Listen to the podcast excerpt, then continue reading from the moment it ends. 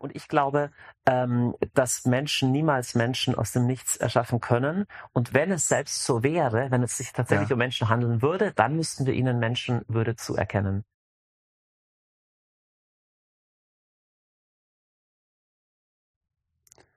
So, Johannes, ich würde direkt gern mit einem Beispiel, mit so einem Gedankenexperiment starten, das mich sehr, sehr lang verfolgt hat. Und zwar geht es darum, Daniel Dennett hat ein Buch über Bewusstsein geschrieben und da drinnen hat er so ein Gedankenexperiment beschrieben, in dem es um einen Zombie geht, der sich nach außen hin perfekt verhält, wie ein Mensch. Das kann man jetzt weiter spinnen, ne? Man könnte ja einen Menschen einfach künstlich erschaffen und so weiter. Die Frage, die sich da stellt, ist, hat er jetzt Bewusstsein? Oder hat er kein Bewusstsein? Mhm.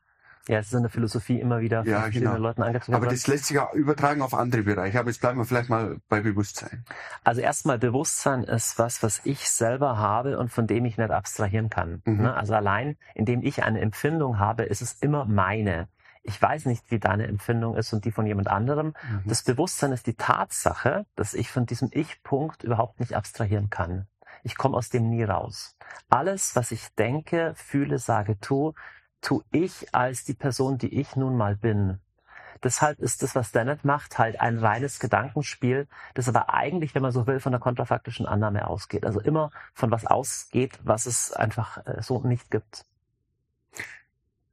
Verstehe nicht genau. Was gibt es nicht dabei? Ähm, es gibt kein Bewusstsein ohne Ich-Perspektive. Okay. Die Ich-Perspektive bedeutet... In meinem Inneren habe ich eine Wahrnehmung von meinem eigenen Ich. Das kann von außen niemand wahrnehmen? Nein, also ja, das auch, aber nicht nur das. Die Ich-Perspektive bedeutet, dass ich von der Tatsache, dass ich derjenige bin, der wahrnimmt, Aha. nie abstrahieren kann.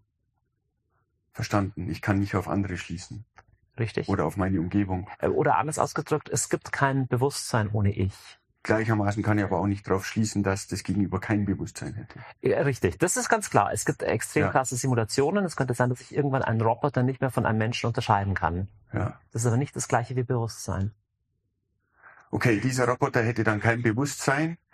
Ähm, also noch nicht automatisch jedenfalls. Noch nicht automatisch, weil ja. er selber sein, sein, sein Ich nicht fokussieren kann. Aber ich kann ja nicht reinschauen in den genau. Roboter. Also kann ich es ja auch nicht beurteilen. Also bleibt die Frage offen stehen, ähm, was das Bewusstsein das ist. Das Einzige, von, von dem wir sicher wissen, was Bewusstsein hat, sind Menschen. Es gibt wohl tierisches Bewusstsein zum gewissen Grad, aber das, was wir als Bewusstsein bezeichnen, ist ein Phänomen von denkenden Ich-Subjekten mit einem Leib, mit einem Körper, und die sind wir als Menschen. Ob es außerhalb dessen Bewusstsein gibt, zum Beispiel ein kosmisches Bewusstsein oder mhm. zu welchem Grad mhm. Tiere Bewusstsein mhm. haben, ich meine, Tiere, das lässt sich noch in Zeit, lässt sich noch besser argumentieren, aber zu sagen, gibt es Bewusstsein ohne Körper oder ist Bewusstsein emergent praktisch mhm. ohne Körper auch denkbar, dass eine K I Bewusstsein entwickelt, das sind philosophische Fragen. Okay, geben wir der K I einen Körper, sind wir bei der Embodiment-These, ähm, dass ein Körper notwendig ist, um ein vollständiges Bewusstsein, ähm, ein vollständiges Lernen zu ermöglichen. Ja, wir können einfach. aber keinen Körper geben. Das ist, äh, das ist eine Illusion. Wir können keinen Körper geben? Richtig, wir können Körperlichkeit simulieren. Ich meine, wir erschaffen Körper. Nein. Also wenn ich jetzt mit meiner Frau an meine Kinder denke, haben wir zwei Körper erschaffen. Nein, du hast Leben, das du schon hattest, weitergegeben. Das ist was anderes als erschaffen. Okay. Das ursprüngliche Leben hat den Ursprung im, in, der, in der Schöpfung. Das ist eine andere Frage. Okay. Jetzt kommen wir schneller an. Aber erstmal, wenn ich einen Roboter baue, ist was ganz anderes als eine Zellstruktur, die Homöostase hat, die sich selbst erhält, okay. also die Merkmale von Leben. Okay. Bewusstsein ist ein Epiphänomen von Leben. Ne? Okay. Also, nachdem wir Leben nicht erschaffen können, können wir meines Erachtens auch Bewusstsein nicht erschaffen. Verstanden. Du bist jetzt auf Zellen eingegangen. Ich meine, Zellen sind kleine, sind kleine mechanistische Systeme, in Anführungszeichen. Nein, sie sind beschreibbar als mechanistische Systeme. Sie sind beschreibbare Systeme. Das ist was anderes. Richtig. Aber aus diesen Zellen heraus entsteht ja diese, dieses komplexe Ding, dem wir dann das Bewusstsein zuschreiben. Die Zelle an sich, einer Zelle würde man kein Bewusstsein zuschreiben. Korrekt, aber ähm, ich habe noch nicht, ich würde noch nicht automatisch zu, äh, zustimmen, dass aus den Zellen Bewusstsein entsteht. Wir finden uns als Menschen vor, als Beleib, als beseelte Materie, ja, als beseelter Leib. Äh, wie das Bewusstsein zu Menschen kommt, das ist eine spannende andere Frage. Aber es ist nicht, dass es zu einem gewissen Zeitpunkt, du hast Materie, Materie, Materie und dann hast du Leben, Leben, Leben und dann kommt auf einmal das Bewusstsein. So leicht ist es nicht. Der Übergang ist vielleicht Wie sogar fließend. Wie findet der Übergang dann statt? Weiß man, weiß man nicht. Da gibt es philosophisch verschiedene ja. Theorien. Der Thomas Nagel zum Beispiel, der glaubt sowas, dass äh, Bewusstsein gleich oder Geist gleich ursprünglich wie Materie ist. Also dass von Anfang an das Universum sich nach Geistprinzipien verhält und deshalb die Gesetze der Naturwissenschaft für uns durch Geist erkennbar sind. Das ist ja das berühmte Wort von Einstein, mhm. das viel spannender als die Tatsache, dass es äh, Naturgesetze gibt, ist die Tatsache, dass wir Naturgesetze vermittels unseres Geistes und zum Beispiel vermittels Mathematik korrekt vorhersagen und beschreiben mhm. können. Ich sage, woher, woher kommt das denn? Ich meine, dass wir ein Universum haben, das mhm. irgendwie funktioniert, okay, jedes ja, ja, Universum ja. wird irgendwo funktionieren, aber warum sollte ein Teil des Universums, wir, unser Hirn, durch unsere Mathematik was vorhersagen können aus diesem Universum? Das war das große Rätsel nach Einstein. Das war Einsteins Gott im Endeffekt. Das hat ja einen Teil seines Glaubens definiert. So. Soweit ich Einstein verstehe, zumindest. Es ist natürlich rätselhaft, dass man ein Universum hat, das sich selber beschreiben kann. Das, das ist umso erstaunlicher, egal was für ein Universum, ja. weil es keinen Grund gibt, ähm, also diesen, diese Rekursion zu öffnen. Genau. Ne? Das, genau. das ist ja unlösbar. Also genau. an sich, an sich ist es von vornherein klar, das Problem kann man nicht lösen. Wir können es ja, genau, nicht perfekt aber, beschreiben. Genau, so kommt zum Beispiel jemand wie Thomas Nagel dazu zu sagen, es gibt also gar nicht ein erstes Materie da und dann kommt Geist. Ja. Oder erst Materie und Bewusstsein, sondern das muss gleich ursprünglich von, sein. Von, von vornherein vorhanden sein. Also ich habe da keine fertige Theorie dazu. Mir ist erstmal wichtig, nochmal zurückzukommen, dass wenn wir von Bewusstsein sprechen, sprechen wir erstmal von menschlichem Bewusstsein. Und das ist das Bewusstsein eines einer Einheit aus aus Körper, Geist und Seele. Wir können von der erstmal nicht abstrahieren. Du nennst drei Einheiten, dabei ist auch die Seele. Ja. Was ist die Seele? Ja, das ist natürlich geheimnisvoll. Also wir könnten mal vereinfacht halt sagen, Leib und Geist, wenn wir uns, oder Körper und Geist, wenn ja. wir uns auf das. Ich glaube, der Mensch hat etwas, was, also ich glaube, Tiere haben Bewusstsein bis zu einem gewissen Maß und es gibt etwas, was nur der Mensch hat. Der Mensch stellt sich Fragen, die Tiere sich so nicht stellen. Und den Überbegriff für das habe ich jetzt mal der Einfachheit halber Seele genannt. Seele, genau. Finde ich interessant, Bewusstsein eine, eine, einen analogen Wert zuzuordnen, der Grad des Bewusstseins. Ja, natürlich. Also das heißt, ein Kind, das auf die Welt kommt, hat wahrscheinlich noch ganz wenig oder gar kein Bewusstsein. Ja, natürlich. Schwer natürlich. zu sagen. Ja, natürlich, man kann, ja, man kann es ja klassifizieren, Bewusstsein erstmal, physische Schmerzempfinden ist sicherlich eine Ebene von Bewusstsein, aber Selbstreflexion hat auch was mit Bewusstsein zu tun und zudem ist jetzt zum Beispiel ein, äh, ein ungeborenes Kind oder ein Baby sicherlich noch nicht äh, fähig äh, und, und, und deswegen, ich kann mir also parallel zur Komplexität von biologischen Organismen, mhm. äh, könnte ich mir auch eine Komplexität von Bewusstsein vorstellen. Mhm. Und die könnte sich theoretisch natürlich auch menschheitsgeschichtlich so entwickelt haben. Aber da wären die Theorien auch sehr, sehr abenteuerlich. Mhm. Übrigens so ähnlich wie die Entwicklung der Sprache. Sprache und Bewusstsein hängen natürlich auch eng zusammen. Sehr eng zusammen. Das ist auch meine Meinung dazu. Ähm, Bewusstsein ohne Sprache. Ähm, mein, Be mein, mein ganzes Bewusstsein definiert sich viel dadurch, dass ich darüber nachdenken kann. Und nachdenken tue ich in Sprache. Richtig, ja. Die allermeiste Zeit. Bilder kommen dazu. Mhm. Aber die eigentlichen Schlussfolgerungen entstehen, indem ich sie selber formuliere im Geiste. Ne? Ja, genau. Also ich würde ich würde es nicht gleichsetzen, dass Sprache Bewusstsein ist, weil ja, es gibt schon nee. vorsprachliche Intuitionen, die wir ja, haben, für die ja. wir erst Worte finden und sagen, aber der Gedanke war schon viel fr früher da. Früher, ja. Aber wir können auch von Sprache wiederum nicht abstrahieren. Sobald wir von menschlichem Bewusstsein sprechen, sprechen wir mit, von Sprache. Ja. Mhm. Mhm. Das stimmt. Sobald wir darüber sprechen, sind wir in der Sprache.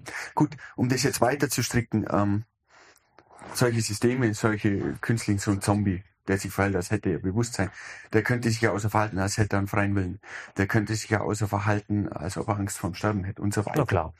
Aber das finde ich erstmal noch banal. Also jetzt das einfach, ist sehr, das, das ist sehr, einfach Simulationen. Genau, das ist sehr banal. Aber wäre es dann denkbar, so, so einem Zombie zum Beispiel Menschenrechte abzusprechen? Ähm.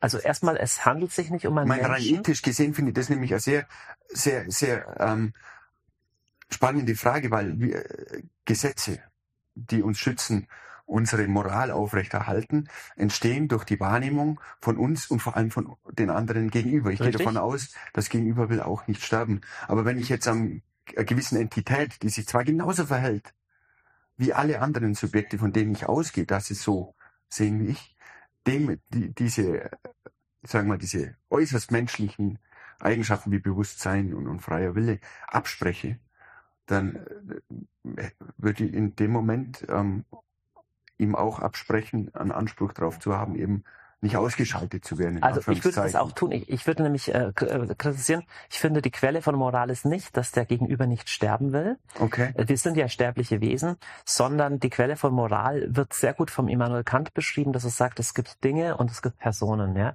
Und der Unterschied ist, dass eine Person, ein, eine Person nie als Mittel zum Zweck verwendet werden darf, sondern immer als Endzweck. Das bedeutet, ich kann Gegenstände verwenden, um etwas zu erreichen. Es ist nicht, es widerspricht nicht der Würde des Steines, wenn ich ihn verwende, um ein Haus zu bauen, aber es verletzt die Würde des Menschen, wenn ich ihn zum Mittel für einen Zweck mache. Und der Sitz nach Kant, der Sitz von aller Moral, ist diese Intuition tief drin, dass ein Mensch um seiner selbst willen Würde hat. Er sagt, nur Menschen haben tatsächlich Würde, und von dieser Würde abstrahieren wir oder leiten wir ab, dass wir miteinander auch so umgehen sollen, dass der andere nie Mittel zum Zweck alleine wird, sondern immer Endzweck. Und deshalb würde ich auch nicht sagen, weil ein Roboter zum Beispiel sehr gut menschliches Verhalten simulieren kann, dass ihm deswegen Menschenwürde zukäme.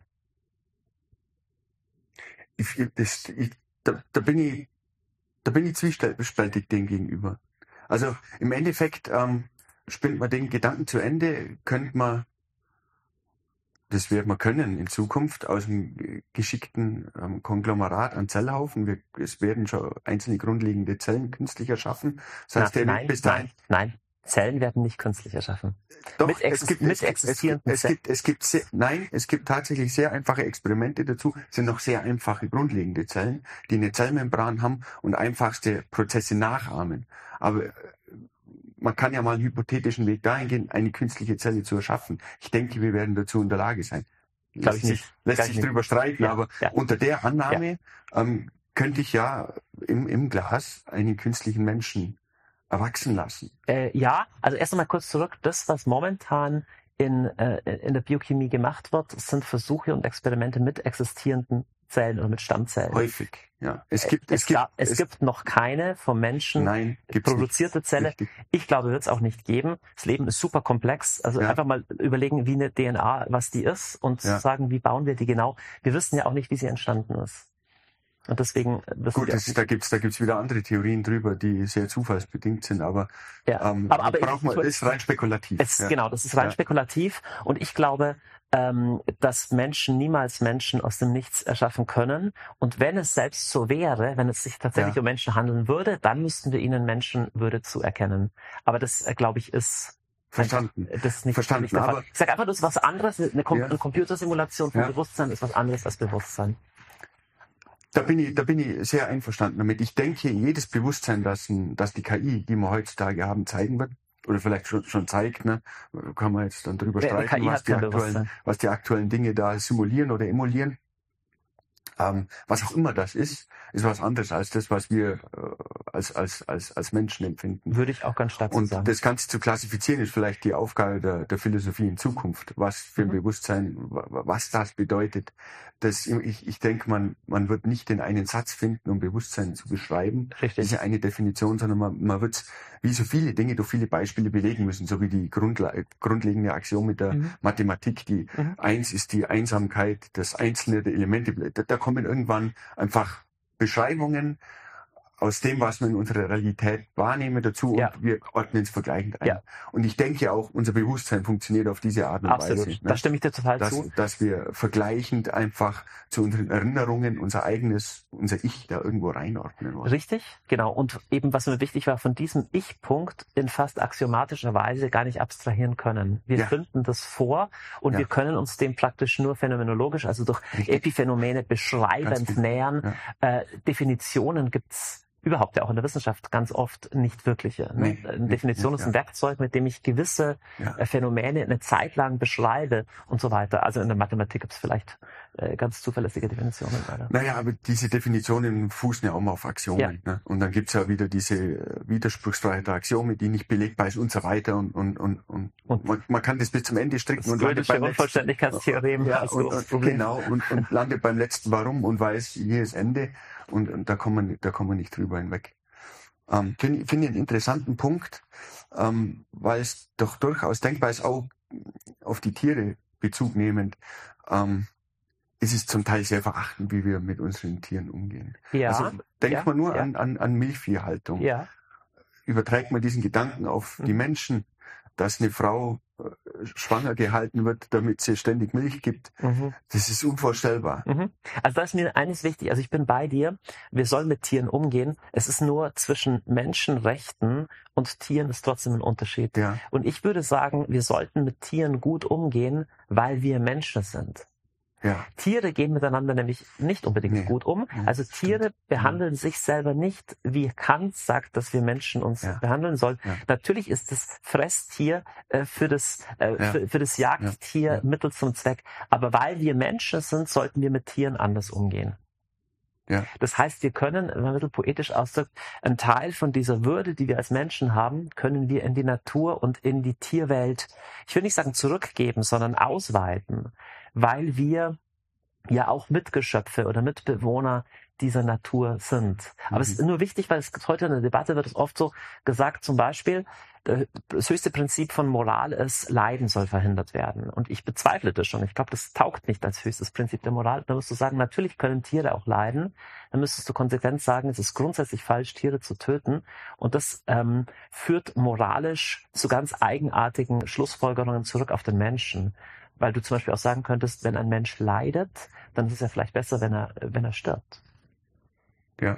Und also kommen wir einfach in, also deswegen, ich würde einen Unterschied zwischen Menschenwürde und praktisch dem guten Umgang mit Tieren trotzdem nochmal hochhalten wollen.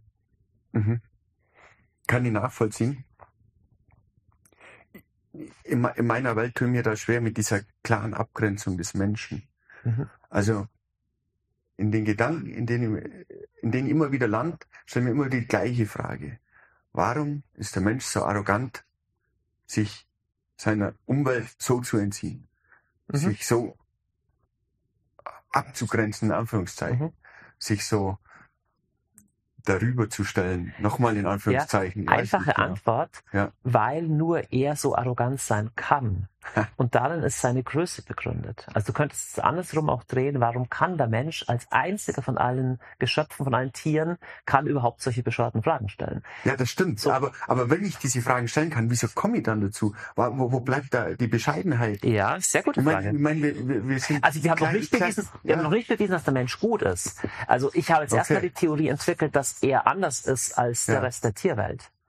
Ob er besser ist, das ist noch was ganz anderes. Okay. Ich würde sagen, Mensch hat Würde, aber seine Würde besteht auch darin, auch das Böse wählen zu können. Auch das ist Teil ja. der Menschenwürde. Ja. Nur Menschen tun böse Sachen. Es ist nicht böse vom Löwen, dass er die Gazelle frisst.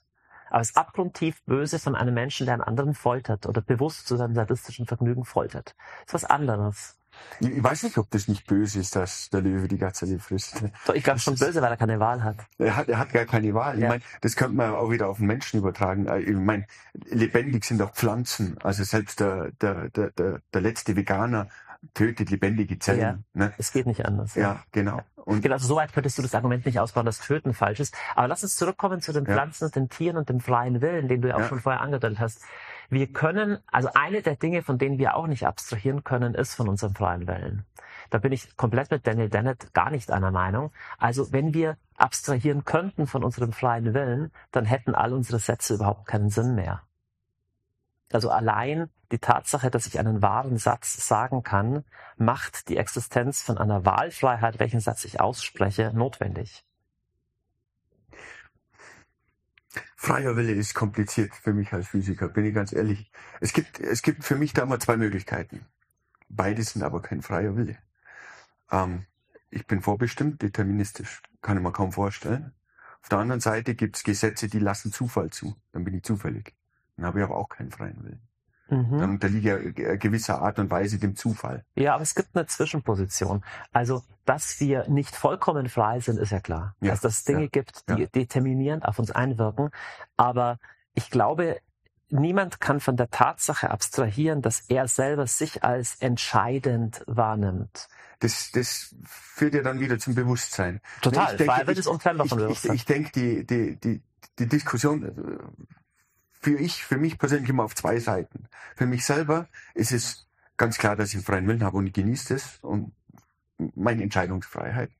Von außen betrachtet ist mir scheinbar völlig klar, dass ich keinen freien Willen habe. Ob das zufällig bedingt ist oder deterministisch, mhm. völlig egal. Das heißt dahingestellt. Das stört mich aber nicht. Ja. Aus meiner, aus meiner, mhm. aus meiner menschlichen, philosophischen Warte, ja. dass ich jetzt die Entscheidung trifft, diesen Gedanken zu haben, über diesen Gedanken nachzudenken, fühlt sich unglaublich gut an. Ja. Also, lass mal mich doch in und dieser Illusion. Selbst wenn es nicht so wäre, spielt es mhm. doch keine Rolle für den freien Willen. Ja, da könnten wir uns treffen. Also ja. es ist so ähnlich, wie ich es vorher gemeint habe, dass man von der Ich-Perspektive gar nicht abstrahieren kann. Ja. Also selbst wenn ich, also gesetzt den Fall, ich schaue mir jetzt nachher diesen Podcast an, ja. dann weiß ich natürlich, wenn ich ihn anschaue, schon, was ich da gesagt habe. Ja. Ja? Also in dem Sinne kannst du sagen, wenn es eine Außenperspektive außerhalb der Zeit gäbe, zum Beispiel wenn es Gott gibt, dann ja. könnte der in dem Sinne immer schon wissen, in welche Richtung jetzt äh, das Auto fährt. Das ja. heißt aber nicht, dass ich im jetzigen Moment, während wir das Video noch aufnehmen, nicht frei wäre, etwas zu sagen. So ist es. Also von daher Ganz muss genau. es sich nicht zwingend ausschließen. Genau, so, so kann ich das auch akzeptieren. Also was mir ja. nur wichtig ist, wenn wir ja. nochmal zurück zur Moral und kommen und zum Bewusstsein, ähm, dass wir uns als freie Subjekte auch gegenseitig behandeln, ist ja auch der Grundsatz von aller Rechtsprechung. Ja. ja, wenn du nicht anders könntest, dann wärst du ja auch moralisch gar nicht verantwortlich für das, was ja, du ja, das tust. Ist, das ist das Blöde also an, diesem, an diesem freien Willen, wenn es den nicht gäbe, dass die in letzter Konsequenz, dass wir alle unsere Verantwortung abgeben können genau. und uns ins Bett legen. Ja, und das ist ein Riesenthema mit K I natürlich. Jetzt die selbstfahrenden ja. Autos sind ja die juristischen Probleme mit die größten. Wer haftet denn? Wenn ein Auto sagt, ich fahre lieber die alte Oma über den Haufen als die zwei Kinder. Um solche Fragen geht's ja. Ja, äh, vielleicht ist das sogar die richtige Entscheidung, aber wir sind als Menschen für sowas haftbar. Ich denke, an manchen Stellen könnte eine künstliche K I, ob mit oder ohne Bewusstsein oder anderem Bewusstsein, egal, ähm, moralischere Entscheidungen treffen, als wir Menschen manchmal in der Lage sind. Gegenüber der Gesamtheit der Menschheit gesehen. Das aber kann das sein. Ist wieder, das ist wieder eine sehr konfliktbehaftete Situation, weil vielleicht ist das Beste für den Menschen, ihn nicht weiterleben zu lassen, zum Beispiel. Also ich glaube, eine moralische Entscheidung kann nur von einem von einer Person mit einem Ich-Bewusstsein getroffen okay, werden. Ja. Sonst müsste ich sagen, ist es jetzt unmoralisch, dass ein Meteorit auf die Erde fällt? Nein, der das ist kein ist moralischer nicht, ja. Agent. Ja, ne? ja, ja, Menschen ja. könnten theoretisch eine K I schreiben, die Zustände hervorbringt, die für Menschen gut sind. Und dann könnte man sagen, diese K I hat moralisch gute Sachen hervorgebracht. Aber deswegen, weil Menschen das getan haben und weil Menschen es bewerten. Aber nicht, weil ja, die ja, K I moralisch handelt. Natürlich, so. natürlich. Natürlich, die Bewertung, die spielt momentan auch eine große Rolle bei diesen ganzen K I-Systemen. Ja, zu ähm, Recht, weil es ja, ja großes Gefahrenpotenzial ist. Das, das hat bei mir die interessante Frage aufgeworfen, naja, diese Bewertung, die ist jetzt menschlich, aber ist es denn absolut gesehen vielleicht ähm, strebenswert?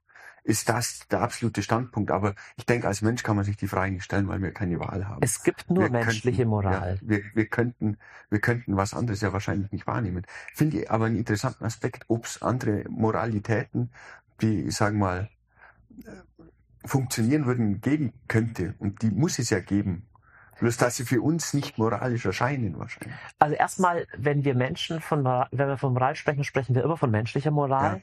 Wenn es eine außerhalb gibt, sind wir, äh, sind wir natürlich zum Beispiel im, im religiösen Bereich. Ja. Es könnte eine eine höhere Moral der Götter geben, äh, so oder oder auch bei solchen ähm, teilweise in der in der ganzen Ökoszene auch verbreiteten Gaia-Hypothese oder sowas. Mhm. Wir sagen praktisch, es gibt eine Innenwohnung, aber das ist eigentlich eine, eine pantheistische Vorstellung eigentlich, ja, dass es ein, ein, eine Moral gibt, die eingebaut ist in, in die Natur, die die die die praktisch die menschliche noch noch übertrifft. Das sind letztendlich äh, religiöse Vorstellungen. Ja, das der Gedanke gefällt mir. Um. Um bei diesem K I-Thema zu bleiben. Ich habe eine interessante Erfahrung gemacht. Ich habe es ja vorhin schon gesagt, ich habe meine Frauen kennengelernt, als ich in Amerika war. Und wir haben uns einen Tag gesehen und danach haben wir uns quasi ein Jahr lang über Skype verliebt. In den, in den Computerbildschirm im Endeffekt. Ne? Und dann kam irgendwann K I und noch mehr K I, dann kam ChatGPT und dann kamen noch andere Fake News und Fake, ja. gefakten Videos dazu. Und ich habe mir die Frage gestellt, hätte ich mich, natürlich hätte ich mich in ein Videobild, das ich genauso verhalten hätte, wie meine Frau damals, verliebt. Mhm. Und dann stellen sich mir zwei Fragen. Ähm, ist das vertretbar überhaupt? Aber das lassen wir mal, lassen wir mal außen vor. Und die zweite Frage ist, ähm, ja, wieso denn nicht? Wieso kann ich mich nicht in was verlieben? Und in dem Fall ist es eine K I. Ja, also finde ich die, jetzt auch unkritisch. Es zeigt ja. erstmal nur, dass wir halt Simulationen auch erliegen. Ja. Also jemand, der ein Computerspiel spielt, fühlt echt. Der ja. ist aufgeregt, ja, der hat stimmt. Angst, wenn auf dich geschossen wird. Ach, ja, aber erstmal, das viel, viel mehr als das sagt es noch nicht. Also ich würde so weit gehen und sagen, einen Menschen zu lieben und auch eigentlich mich ganzheitlich in einen Menschen zu verlieben, braucht mehr Kontakt als nur audiovisuellen. Ja, den das weiß man ja auch, dass Geruch, Geruch zum Beispiel beim ja. Verlieben eine große Rolle spielt. Oh, Gottes Willen, Menschen, die man nicht riechen kann, sind es, ganz schlimm. Es ist buchstäblich so. Und da bin ich wieder bei dem, unser Bewusstsein ist immer verleiblicht. Es gibt kein Bewusstsein außerhalb äh, des Leibes, also von dem wir wissen. Mhm. Wenn wir, auch wenn, dann sind wir im religiösen Bereich oder Engel und so, aber wissen tun wir vom menschlichen Bewusstsein. Das ist mal das, was wir wissen, dass es das gibt. Mhm. Gäbe es jetzt, wenn es jetzt Engel gäbe und die hätten ein Bewusstsein, könnten wir das irgendwie deiner Meinung nach wahrnehmen, für also, uns beschreibbar machen? Also nochmal zurück zu der These mit Thomas Nagel. Wenn Bewusstsein und Geist offensichtlich immer schon vorhanden sein müssen, mhm. zum Beispiel, weil ja das, weil das Universum sich von Anfang an gesetzmäßig verhält, mhm. dann äh, könnte man Gott beschreiben als ein Bewusstsein, das zumindest jetzt nicht Körper hat in unserem Sinne. Also Gott ist kein Gegenstand von Raumzeitlichkeit als physikalisch beschreibbar, sondern er wäre zum Beispiel reines Bewusstsein oder wäre eine Personalität von Bewusstsein anderer Art und könnte theoretisch natürlich auch andere Geschöpfe haben wie Engel, die mhm. auch bewusste Agenten sind, aber entweder gar keinen Leib haben oder eine, etwas anderes als unseren Leib. Und theoretisch wäre dann eine Kontaktnahme möglich. Ich sag mal so, ich komme von der anderen Seite und sage, religionswissenschaftlich haben wir praktisch in allen Kulturen der Menschheit mhm. Sagen, Mythen, Legenden, religiöse Systeme, mhm. die mit dem Einbrechen des Übernatürlichen irgendwie rechnen. Mhm. Und da bin ich ein bisschen so in dubio pro reo zu sagen, zu glauben, dass das alles nur Unsinn ist, überzeugt mich weniger, als zu sagen, mh, Menschen haben eine Ahnung für etwas. Damit sage ich noch nicht, alle Religionen und alle esoterischen Vorstellungen sind gleich wahr, sage ich nicht. Aber erstmal, du müsstest stark argumentieren, warum all das nichts weiter als Unsinn ist. Daniel Dennett argumentiert so, andere auch, aber es hat mich nur nicht so überzeugt bis jetzt. Ja, das, das, das, das immer bei diesem Zufall. So, das finde ich auch mal nicht sehr. Ich meine, das ist, das löst jedes Problem. Das also stimmt. wenn, wenn, wenn ich rangehe und sage, entweder gibt's nichts oder alles. Ja, das stimmt. Na, dann, dann, dann weiß ich sofort, warum ich existiere, weil es eben alles gibt. Also diese erste Frage haben wir geklärt, das letzte Warum ist gelöst, fertig, ja, ja, wir sind genau. durch. Ne? Ja, genau. Und das ist aber nicht sehr befriedigend. Und das Nein. ist was Ähnliches. Einfach zu behaupten, dass gewisse Konstrukte, die entstanden sind, äh, sinnlos sind oder zufällig sind, ähm, das führt auch zu keinem Ergebnis in der Gegenwart. Ich, ich glaube, dass es Wittgenstein mal gesagt hat, ein Problem wegerklären ist nicht das gleiche wie ein Problem erklären. Ja, ne? das ist eine, das, das ist eine, Ich bin mir nicht sicher, ob es Wittgenstein ist. Ja, das kann sein. Aber ja. so das trifft's aber gut. Ein Ding wegwischen. Ja. Und das Zweite, was ganz oft auch gemacht wird, ist so eine mono, monokausale Erklärungen stimmen ja fast nie. Ja. Ne? Also zu sagen, hinter all den komplexen Phänomenen, so komplexe Phänomene wie Religion oder Bewusstsein, ist nichts weiter als das eine, glaube ich, fast, fast nie. Dafür ist menschliches Leben viel zu, viel zu komplex. Ich denke, die, die letzte Frage können wir ja eh nicht klären, aber es ist trotzdem interessant, immer wieder hinter die, die nächste Leinwand zu blicken quasi. Leider trifft das auf fast alle großen Fragen der Menschheit ja, immer, zu. Ja. Und da sind wir auch wieder bei Wittgenstein. Er hat gesagt, wenn es mich kratzt und ich juck mich dann, dann hat mir das Kratzen was gebracht. Ähm, genauso kann in der Philosophie, wenn eine Frage immer wieder kommt und ich immer wieder versuche, sie zu beantworten, sie kommt wieder, kann ich trotzdem von einer Art von Fortschritt sprechen. Anders, anfangs kannst du sagen, ja, das Leib-Seele-Problem, das haben wir noch nie wirklich gelöst, es kommt immer wieder neu. Ja, du kratzt dich auch immer wieder. Aber das, ist, das heißt halt, ich bin in Kontakt mit meinem Körper, ja. ich bin in Kontakt mit der Realität. Und Philosophie und alle Wissenschaft ist ein immer neues Beschreiben einer, oder ein Versuch der Annäherung an eine total umwerfend komplexe Realität. Ja, völlig richtig. Ich, ich finde Wittgenstein schwer zu verstehen. Ich erinnere mich bloß dran an, an, an den Zitat, dass der bei seiner Doktorprüfung, die er abgelegt hat, irgendwann zu seinem Professor am Ende hingegangen ist, macht nichts, Sie werden es nie verstehen. Und, und in dem Moment, da haben wir gedacht, ach komm, komm, du weißt doch gar nicht, was der denkt.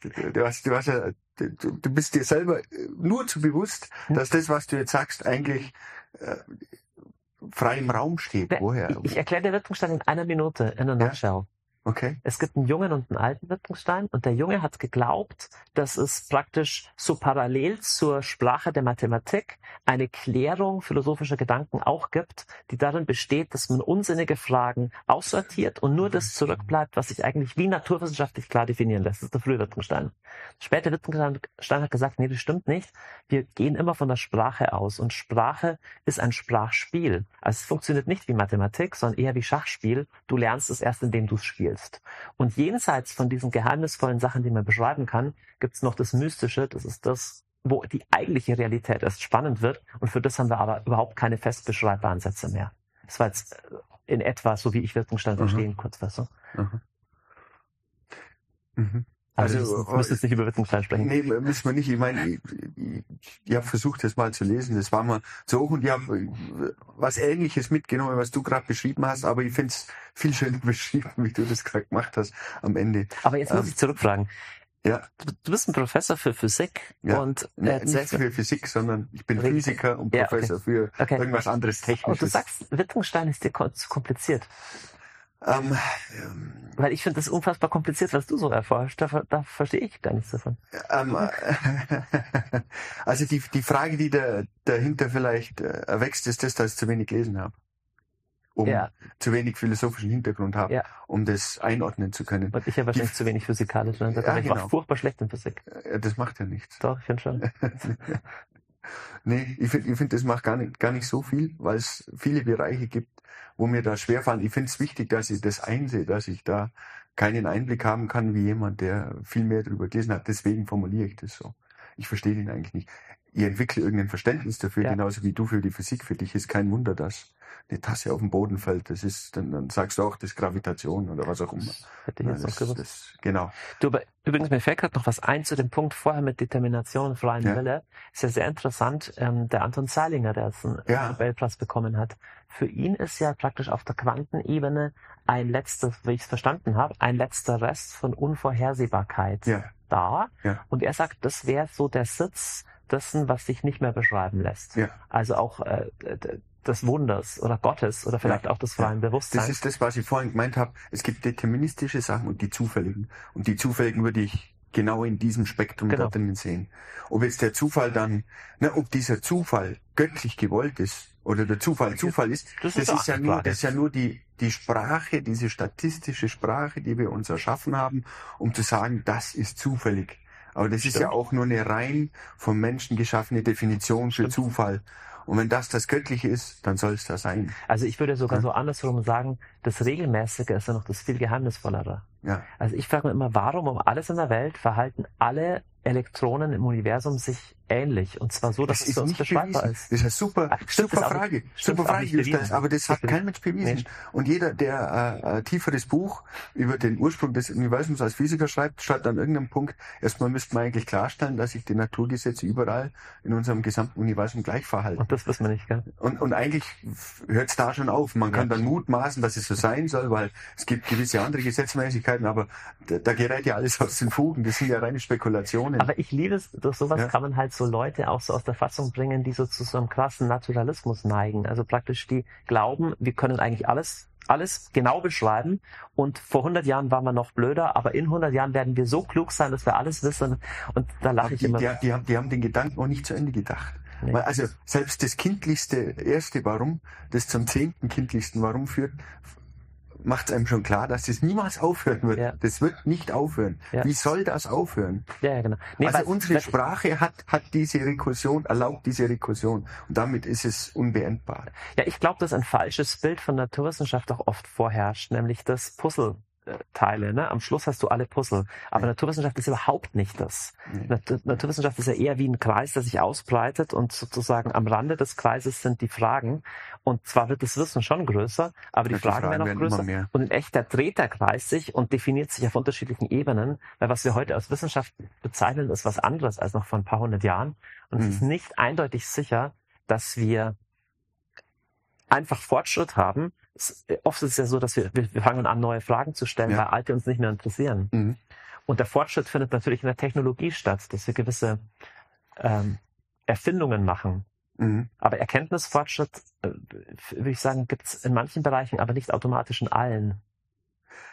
Also ich, ich würde das stark unterscheiden, den technologischen Fortschritt und den Erkenntnisfortschritt. Ja, die, die sind, erzähl die, mehr dazu. Die, die sind auch, die sind, also wenn ich es jetzt auf, auf ein naturwissenschaftliches Weltbild beziehe, sind die auch sehr weit auseinander. Erkenntnisse mhm. werden gewonnen zu schwarzen Löchern. Das machen. Also was ist das für eine Technologie, von der wir da sprechen? Also da ist sogar ähm, zweifelhaft, ob das zur Technologie führen kann. Es gibt verschiedenste Versuche zu beweisen, dass es nicht möglich ist, dass es möglich ist. Also es ich, da geht es um so etwas wie ein Warp-Antrieb. Da gibt es ja auch Bücher drüber, wo dann der eine sagt, es kann nicht sein, der andere sagt, ja, ne, theoretisch bräuchte man eine negative Masse dazu und ja. so weiter. Das gibt's gar nicht und das, das, das funktioniert ja einfach nicht. Und was als technologischer Fortschritt bezeichnet wird, ist ein Handy. Ne, wenn jemand sagt, also das ist so ein äh, technologischer Fortschritt, den haben äh, die, die Generation, der ich gerade beiwohne, und du bist auch Teil davon, von dieser Generation, die vom Nichts zum Handy gekommen ist. Ja. Und plötzlich hatte man nicht nur einen Geldbeutel, sondern auch ein Handy. Ja. Und in meiner frühen Kindheit war ein Geldbeutel, was, was zu mir gehört. Ohne das funktioniert das Leben nicht. Ja. Und das Handy ist jetzt genauso ein Teil geworden. Ja. Und das vereinnahmt ein, also diese technologischen Fortschritte, die werden auch dann in meiner Welt zumindest Teil von meinem Ich. Also ich will nicht, dass ich durch mein Handy bestimmt bin und nee, nee. ich muss meine, meine Handy-Abstinenzzeiten peinlichst genau einhalten, weil ich, weil, ich, weil ich genau merke, das, das schadet mir. Unglaublich, ja. was einem ja. das schaden kann. Ja. Ähm, schon alleine dieses Gefühl der Zeitverschwendung quält mich manchmal. Ja. Es gibt ja dieses Wischen da von diesen Videos ja. und okay, erlauben wir es uns eine halbe Stunde, aber dann lass gut sein. Ja. Dann wirst du unglücklich, ja. weil, weil das, das führt zu nichts. Ich fände es spannend, gleich über ja. Digitalisierung nochmal zu sprechen, aber erlaube, dass ich nochmal einen Schritt ja, zurückspringe und dieses Bild, was du gezeichnet hast, zwischen praktisch Erkenntnis um ihrer selbst willen in ja. der Wissenschaft ja. und praktisch eher die Optimierung unseres Lebens ja. nach unseren ja. eigenen Genüssen, ja. Ja. ist äh, Fortschritt. Jetzt haben wir es aber natürlich mit der menschlichen Vernunft zu tun, die auch eine instrumentelle Vernunft ist. Also ich würde stark machen, dass auch Naturwissenschaft immer getrieben ist vom Wunsch, Natur nicht nur zu beschreiben, sondern auch zu beherrschen. Zu benutzen. Also es wurde ja auch viel schon, viel schon beschrieben, zu benutzen, unseren Zielen zu unterwerfen. Und deswegen ist die Wissenschaft zum einen nicht immer unschuldig und zum anderen kann sie sich in ihren Zielen auch ändern.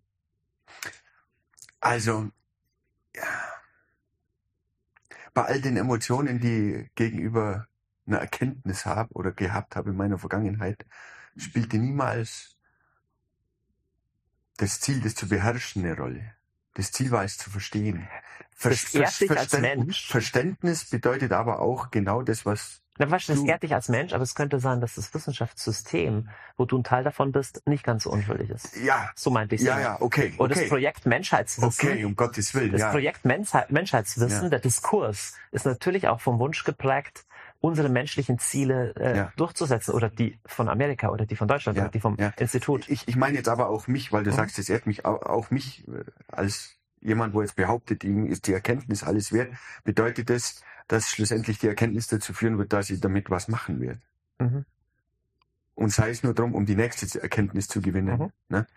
Ähm, was jetzt dann natürlich passiert, wenn ein wissenschaftliches System drüber hängt, das womöglich noch politisch gefördert wird, ja, genau. ist, ist erschreckend. Ja, genau. So. Also schlussendlich ist es erschreckend. Also ich würde eher, was du vorher gesagt ja. hast, ist, es würde gelten, dieses Wissenschaftsideal hochzuhalten, das der Erkenntnis um ja. oder Selbstwillen. De facto sind wir Menschen aber eher nicht so. Zwangsläufig sind wir nicht so. Wir müssen auch essen. Also blöd Stimmt. gesagt. Ne? Ja. Also die, im letzten Umkehrschluss führt es darauf zu, dass man ja doch versucht, weiterzuleben im ersten Schritt. Ja. Ne? Und als Mensch keine große Wahl hat. Um nicht zu sagen, dass das was mit Angst vorm Sterben zu tun hat oder nicht, das sei mal dahingestellt. Aber das ist einfach unsere, deswegen sind wir. Ja. Weil, weil wir essen und weil wir es. Ja, aber es ist halt faszinierend, suchen. dass wir Menschen auch Fragen stellen können, die uns gar nichts bringen. Ja, zum Beispiel genau. Astronomie ja. oder auch in der, ja, in, der, in der Philosophie. Also der Aristoteles beschreibt es in der Metaphysik am Anfang, wo er sagt, okay, praktisch jede Wissenschaft beschäftigt sich mit einem gewissen Themenbereich, aber dann ist eine Wissenschaft denkbar, die sich mit allen Themenbereichen darüber hinaus beschäftigt. Mhm. Das nennt er der Metaphysik. Und praktisch Menschen stellen ja immer Fragen, ja. die werden nie fertig. Ja. Und wir können auch die größten und allgemeinsten Fragen stellen, die uns wirklich gar nichts bringen. Zum Beispiel, was ja, ist das Sein überhaupt und, ja, oder was ist Bewusstsein? Aber es, ich finde es toll, dass wir Menschen solche Fragen stellen. Na, ich, ich weiß nicht, ob es einem nichts bringt. wenn man, wenn man die Gedanken weiterspinnt, jetzt auch die Frage nach dem Bewusstsein.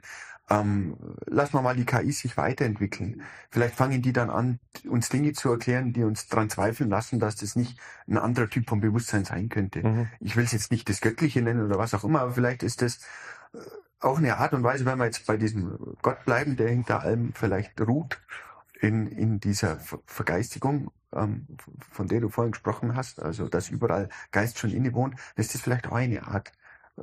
Ich würde es jetzt nicht als Engel bezeichnen. Vorhin hattest du dem Engel eine Art Bewusstsein zugeordnet, aber dann ist es halt eine andere, eine andere Entität von dem, was da draus entstehen kann.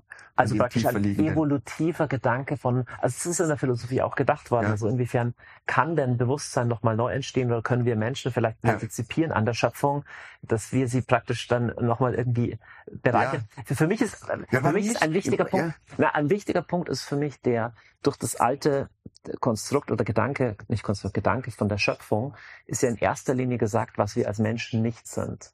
Ja. Also, dass wir uns zum Beispiel nicht selber gemacht haben, also ich habe mich nicht selber ja, produziert, ja. und dass wir deswegen uns auch nicht einfach grenzenlos als Herr des Seins aufspielen dürfen. Und da, da, da finde ich ein wichtiger Gedanke drin, weil was ich schon sehe, durch den technologischen Fortschritt, den ja, wir haben, auch mit K I, ja, ja. wir neigen ja als Menschen eh zum Größenwahn. Davon ja. erzählt auch die alte Geschichte, Turmbau ja. zu Babel und so. Also das sind tiefe Erkenntnisse drin. Wir können auch was erschaffen, was uns am Schluss vernichtet. Ja. Und das erleben wir ja in vielerlei Hinsicht. Ja. Und jetzt brauchen wir sowas wie ein Korrektiv. Und die Frage ist natürlich, was kann so ein Korrektiv sein? Ja. Das jetzt, um bei dem K I-Thema zu bleiben, das ist ja auch äh, ein Thema, was sehr viel beforscht wird an Universitäten. Genau. Was kann, was kann passieren? Wie können wir verhindern, dass uns das über den Kopf wächst, in Anführungszeichen, uns quasi auslöscht? Aber ich finde bei, bei K I, ähm, gerade mit diesen aktuellen Entwicklungen rund um diese Chat-Systeme, die es da gibt, stellen sich auch die, die andere Fragen, ne? Ja, ja. Und zwar ja. bezüglich ja. unserer... Der, jeder Mensch meiner Meinung nach braucht ein, braucht ein, braucht ein Thema, um glücklich zu sein. Auf jeden Fall. Ne? Auf jeden Fall. Irgendein Thema. Und das kann, wir haben die Freiheit, uns das selber zu suchen. Aber unsere Arbeit in der Vergangenheit war vielleicht damit auch dadurch bedingt, Nahrung zu beschaffen. Aber auch das war ein Thema. Ja. Das uns dann sehr froh und glücklich machen konnte, ja. wenn wir mal wieder eine gute Ernte hatten ja. und so weiter. Und dadurch, dass wir jetzt Systeme haben, die so autonom, mhm. so viel uns abnehmen können, Ver, verlieren wir, verliert man das zum Teil. Und in, die, in vielen, also bei den Studenten im Betreu, nehme ich genau das wahr, dass Nein. dieses Thema, dieser Inhalt ein bisschen, ich würde es als aufgeweicht, Aha. also, Aha. also ungreifbar. Die, die haben, die, der, die Frage nach dem, warum sollte ich jetzt das Lernen und Arbeiten Aha. anfangen, ähm, ist viel heftiger, mhm. viel deutlicher, als es für mich war. Wow. Dass ich, dass ich dieses Physik studiert habe, war reine Leidenschaft. Aber dass ich irgendwas mache, war außer Frage. Stimmt. Und dass ich mich auf das fokussiere, war außer Frage. Aber ich habe das Gefühl, das tritt noch einen Schritt nach vorne. Mhm. Und die Frage stellt sich schon, wieso soll ich denn was machen? Ja. Da kommen Systeme, die machen es eh. Ja, ja. Ja, ja. Aber das ist eigentlich, also ich spreche ja gern von, von, von der Sinnfrage, auch, auch diese Selbstwirksamkeit oder dieses, ich erlebe, dass ich durch meine Arbeit wirklich was mir ja. er, erleiste. Das ist eine, noch nicht die höchste, aber eine gewisse Form von Sinnhaftigkeit im Leben. Und ich ja. glaube, wir Menschen brauchen das elementar. Ja. Und was mich auch umtreibt, ist eben, warum, was du von der jungen Generation beschreibst, warum scheint es ein allgemeines Phänomen zu sein? Also auch oft verbunden mit so einer gewissen Hoffnungslosigkeit oder so einer, die Welt mhm. geht eh in einem Weg, wie sie geht und so, mhm. äh, das finde ich ganz bedenklich. Also wenn du mit siebzig so bist, ist auch nicht gut, aber wenn du mit einundzwanzig schon so bist, mache ich mir schon Sorgen. Mhm. Also ich persönlich habe nicht das Problem. Ja, ja, genau. ganz, nein, nein, aber, muss, ich, muss ich ganz klar, muss ich ganz klar sagen, haben, aber, ja. aber ich kann jeden, ich kann es völlig nachvollziehen und verstehen, wenn einem das zur Verzweiflung treibt. Mhm. Wenn einem das, wenn einem das irgendwie, äh, ja, Zu, zu seltsamen Verhaltensweisen treibt oder was auch immer da am Ende dabei rauskommt. Also was du sagst, jeder Mensch braucht ein Thema, das ist schon ein starkes, starkes Wort. Also uns reicht es überhaupt nicht, zum Beispiel Essen, Trinken, äh, ja. Lust äh, zu, und, und Unterhaltung. Zu, das, wir, brauchen, wir brauchen was. Äh, ja. Also mit Thema geh, geh drüber hinaus. Mhm. Was ich meine ist wirklich...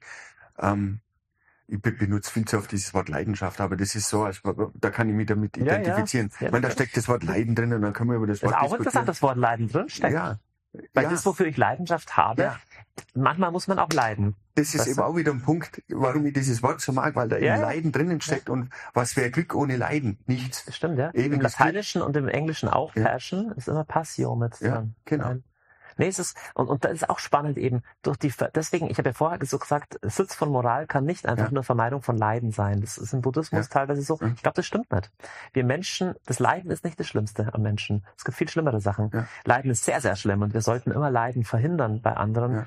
Aber wenn mich was wirklich packt, auch echte Liebe, kostet mich immer was. Ja. Also wenn ich ja, Leiden vermeiden will, dann darfst du niemand lieben. Dann darfst ja, du keine Kinder ja, haben, niemals, weil die könnten sterben. Dein Partner, deine Frau könnte sterben. Um Gottes Willen. Ne? Aber was wäre denn das andere? Das andere wäre ein Leben wie ein Stein. Also, oder ich, ich sehe da auch keinen seh kein Inhalt drinnen, wenn ich ehrlich bin. Ich könnte es mir nicht vorstellen. Ich meine, Leiden ist ein, ist ein... Wenn man das Leiden auf der ganzen Welt wieder betrachtet, dann geht es uns halt viel zu gut.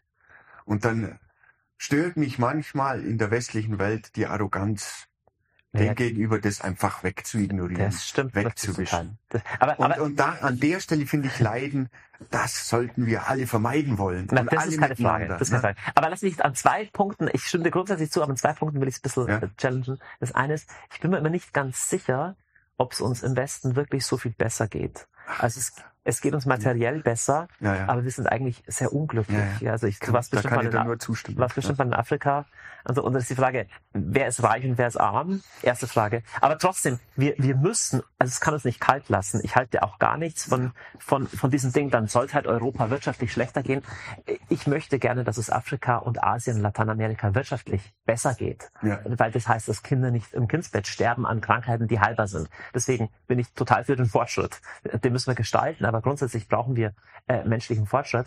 Ähm, aber man kann schon fragen, äh, zu welchem Preis? Ja. Was, was ist das Leid?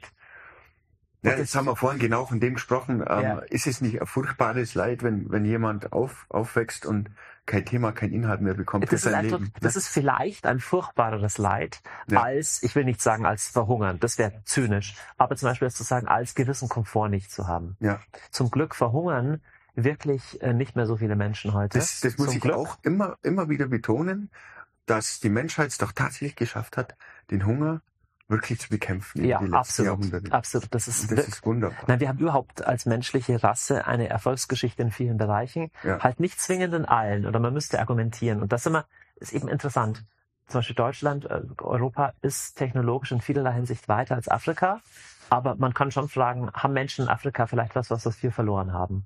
Also Stichwort sehr, sehr starken Zusammenhalt, sehr starke familiäre Bindung. Es gibt keinen Suizid in Afrika. Praktisch null. Das ist, das ist und, und das ist schon interessant dann. So.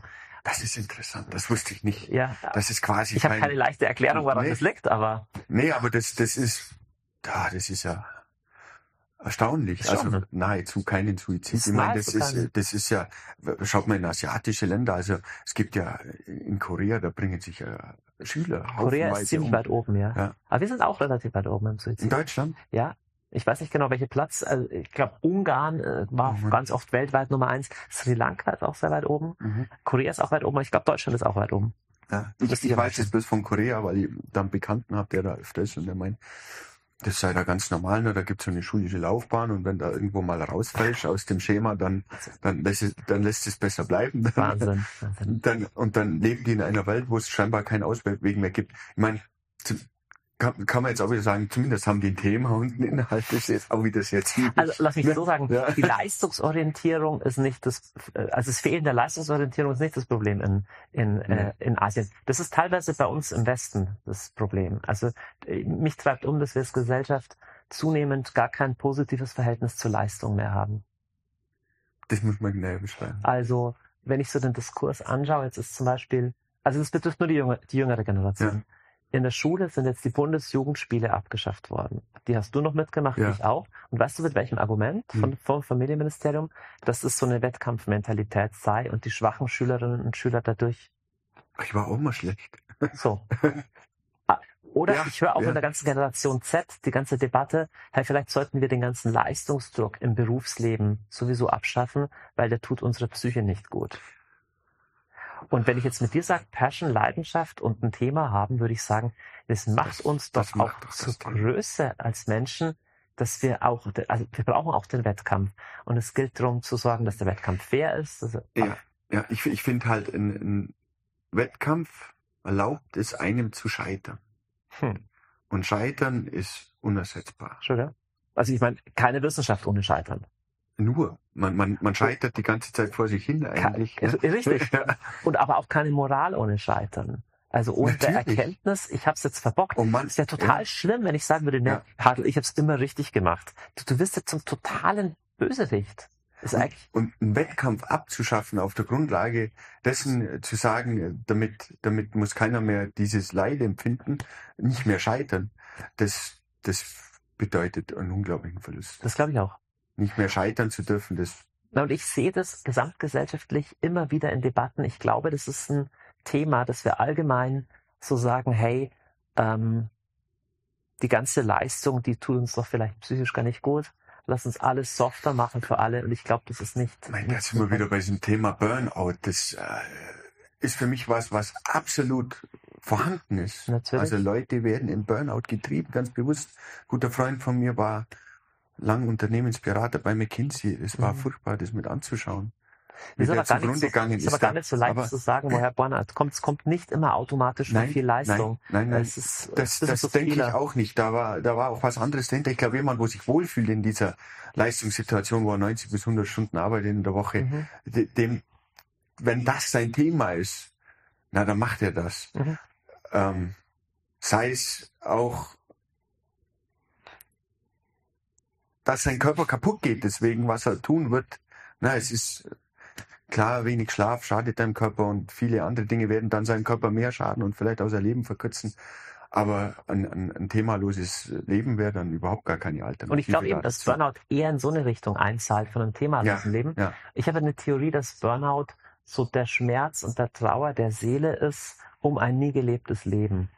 Also praktisch, dass du Du bist in irgendeinem Leistungsideal drin. Und du erreichst es nicht, oder? Du erreichst es nicht und du bist aber gar nicht im Kontakt mit deinen bedürftigen Anteilen, die ja jeder von uns hat. Jeder hat ja, manche nennen das inneres Kind oder wie auch immer. Wir haben ja. unsere verletzlichen Anteile und ähm, viele Leute spüren das gar nicht und sind praktisch nur im Außen und dann wird Leistung tödlich.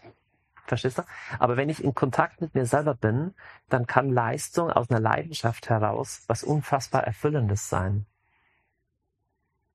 Also wenn ich Leistung bringen muss, ohne das zu empfinden, also ohne eine Möglichkeit zu haben, das Geleistete in, in mir selber wahrzunehmen. Genau, kann ich das oder so aber auch das andere, wiedergeben? Zum Beispiel vielleicht seine Erschöpfung auch nicht mehr wahrzunehmen. Weißt du, Burnout, glaube ich, kommt auch davon, dass du schon monatelang nicht mehr wahrgenommen hast, ja, dass da eigentlich ja, was weh tut ja. und eh schon zu viel ist. Und ein gesund, du brauchst ja auch ein gesundes Erholen von Leistung immer wieder. Ja.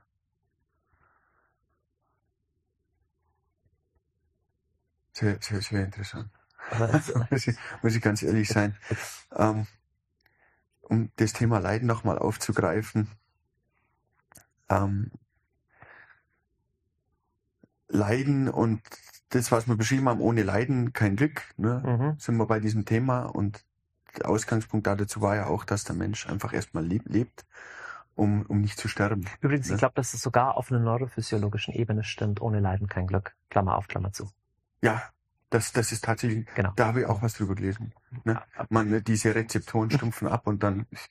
gibt's nur noch, gibt's nur noch eine Ebene. Ein niederes Mittelmaß. Ein also, niederes Mittelmaß, was langweilig ist. Ja. Ne? Was unglaublich anstrengend ist. Ähm, Sterben. Ja. Angst vorm Sterben. Mhm. Sprich mal drüber. Interessiert mich. Ich habe meine eigenen Erfahrungen dazu ja. gemacht. Mich interessiert, ähm, wie du dem Tod gegenüber stehst. Mhm. Ich glaube erstmal, genau, ich glaube erstmal, dass wir zu wenig über den Tod sprechen in der ja, Gesellschaft, ja. dass wir es verdrängen. Ja. Äh, eben früher hat man die Leichen sogar aufgebahrt, ne? Also im Wohnzimmer oder in der Kirche ja. oder so. Man konnte hin und man hat die Leiche. Wir sehen heute keine Leiche mehr aus im Fernsehen in der Ukraine oder so. Aber dass der Tod dazugehört, das ist ziemlich aus dem Leben verbannt. Ich glaube, es ist ganz, ganz wichtig. Auch Kinder oder so haben ja diese Fragen schon. Ja. Und wir sind sterbliche Wesen und das gilt es wirklich mal ernst zu nehmen. Ich, ich glaube, aus, aus meiner Warte aus, aus meinen Erfahrungen raus, ist es unglaublich bereichernd. Schon, gell? Ja. Über, über Tod und Sterben nachzudenken. Und zwar möglichst intensiv. Ich glaube auch. Ich glaube auch. das alte, in der Antike gab es das Memento oder im Mittelalter noch Memento Mori, also Gedenke, dass du, dass du sterben wirst. Ist total wichtig. Es gibt, es gibt einem Freiheit. Meine, mhm. Also mein Empfinden, ich kann ja die Geschichte erzählen, auf die da anspielt. Die hatten einen Herzinfarkt mit zweiundzwanzig. Oh wow, mit zweiundzwanzig hatten sie einen Herzinfarkt. Und es war nicht klar danach. Wie, sag mal kurz, wie fühlt sich ein Herzinfarkt an? Bei mir war er äußerst schmerzhaft. Also, also Schmerz in der Brust? Er war, nee, bei mir, das war unter, unterm Schulterblatt, das, Ich, nie, niemals, kein, kein Beinbruch war so schlimm, nichts. Also ich hätte mir lieber zwei Arme gebrochen. Stattdessen, es war unglaublich intensiv und das hat auch instantan ähm, eine Angst vorm Sterben ausgelöst in mir. Naja. So eine Angst, die ich davor noch nicht empfunden habe. Todesangst. Todesangst, genau. Und bist du umgefallen oder wie, wie läuft das dann ab? Ich bin nicht bewusstlos worden, das wäre vielleicht gern gewesen. Ich bin, ich bin eine Nacht lang mit den Schmerzen im Bett gelegen. Du bist eine Nacht lang ja, damit? Weil ähm, da, da gibt's...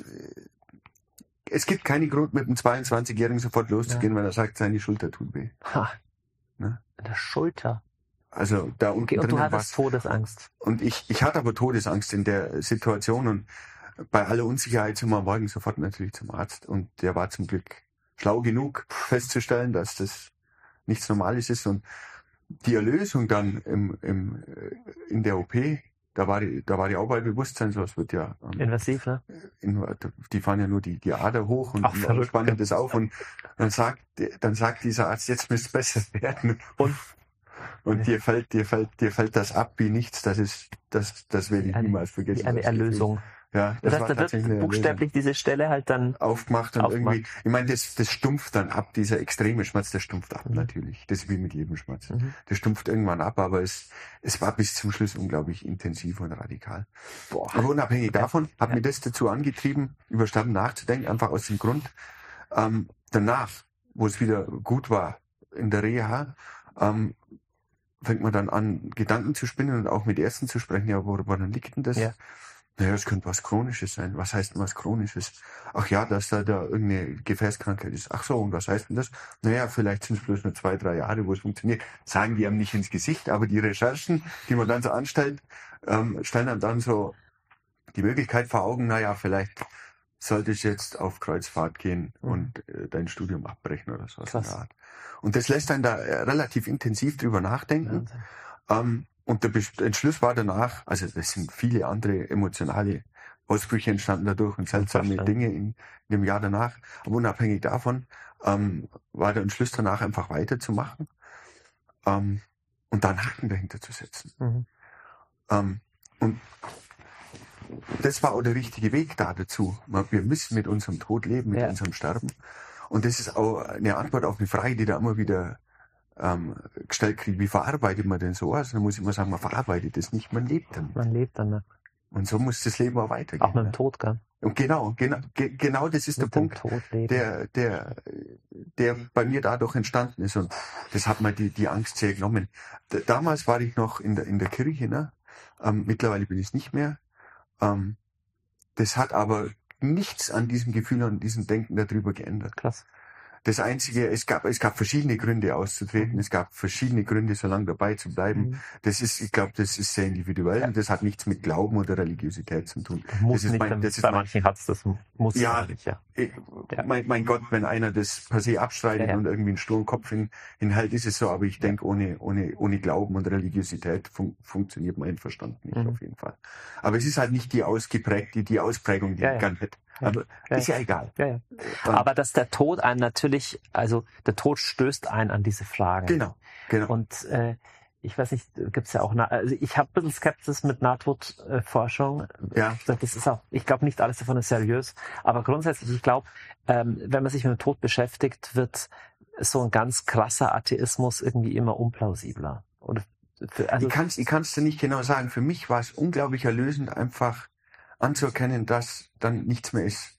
Also nichts mehr ist. Mhm. Gerade dadurch, dass dieser, diese Erinnerung an diesen langen Schmerz nur so vorhanden war, war der Gedanke einfach da, auch keine Zeit warten zu müssen. Eine Ewigkeit ist unglaublich erschreckend.